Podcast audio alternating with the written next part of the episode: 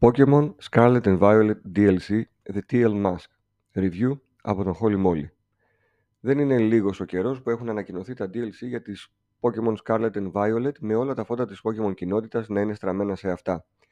Από τις 13 Σεπτεμβρίου κυκλοφόρησε και επίσημα το πρώτο μέρος του DLC με τίτλο The TL Mask, το οποίο μπορεί να αγοραστεί από το Nintendo Store στα 34 ευρώ και 99 λεπτά.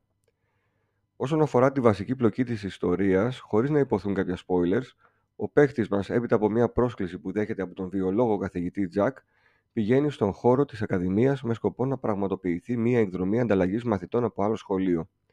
Φτάνοντας στην Ακαδημία, γίνεται η πρώτη γνωριμία με την καθηγήτρια Μπράιαρ, η οποία διδάσκει στην Blueberry Academy και επιμελείται της εκδρομής μας στην περιοχή του Κιτακάμι, στην οποία παρατηρούνται παρόμοια φαινόμενα με το τέρασταλ της περιοχής Παλντέα.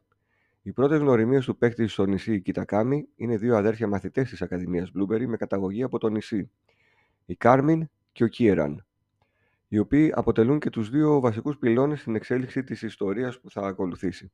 Η βασική ιστορία του Teal Mask DLC είναι εμπνευσμένη από τον Ιαπωνικό μύθο Momotaro και τα γεγονότα αφορούν το μυστηριώδες μασκοφόρο Pokémon Ogerpon, καθώς και τα τρία μέλη του Loyal 3, Okidogi, Munkidori, Pheasant Pity χάρτη του Κιτακάμι είναι και αυτός ένας εξ ολοκλήρου open world χάρτη, όπως ακριβώς και αυτός της Παλντέα που εξερευνήσαμε στο βασικό παιχνίδι.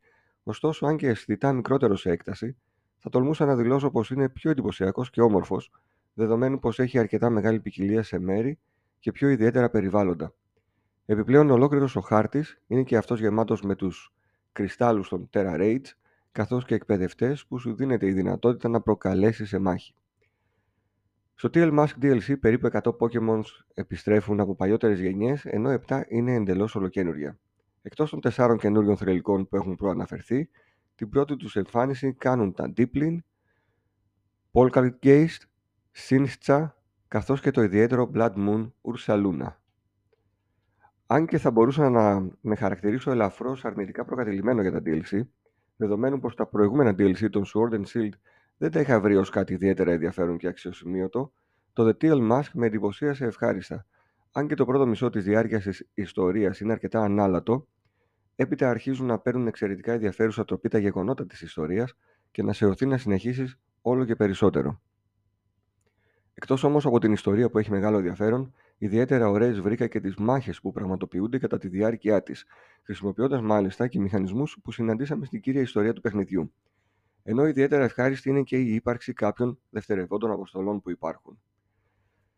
Τέλος, με χαροποίησε ιδιαίτερα που στο δεύτερο μέρος του DLC εν ονόματι The Indigo Disc θα είναι άμεση συνέχεια του The TL Mask με τα γεγονότα του πρώτου μέρους να επηρεάζουν την πλοκή του δεύτερου, καθώς και την εμφα... επανεμφάνιση χαρακτήρων όπως η Κάρμιν και ο Κίεραν, καθώς και η καθηγήτρια Μπράιαρ. Αυτό το γεγονός διεγείρει ακόμη περισσότερο το ενδιαφέρον μου για το δεύτερο μέρος, καθώς και την ανυπομονησία μου. Το The TL Mask ήταν μια ευχάριστη επιπλέον εμπειρία Pokémon η οποία σε αντίθεση με τους προκατόχους της στην προηγούμενη γενιά Pokémon είχε να προσφέρει ακόμα περισσότερα και σε ιστορία αλλά και σε gameplay.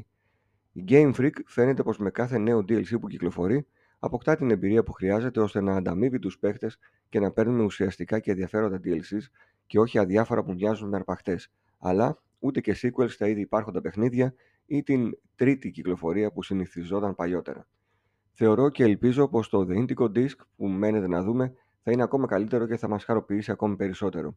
Εν κατακλείδη, το DLC των Pokemon Scarlet and Violet θεωρώ πως αξίζει το χρόνο σας. Αν είσαι Pokemon fan, δεν έχετε να φοβάστε τίποτα και θα το απολαύσετε.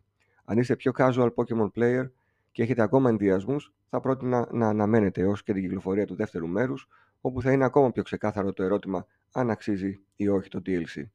Το πρόσημο είναι θετικό και αναμένουμε το δεύτερο μέρος που ελπίζουμε να μας χαροποιήσει ακόμη περισσότερο. Βαθμολογία 8,5 στα 10. Θα ήθελα να ευχαριστήσω τη CD Media για την άμεση παροχή του Review Code.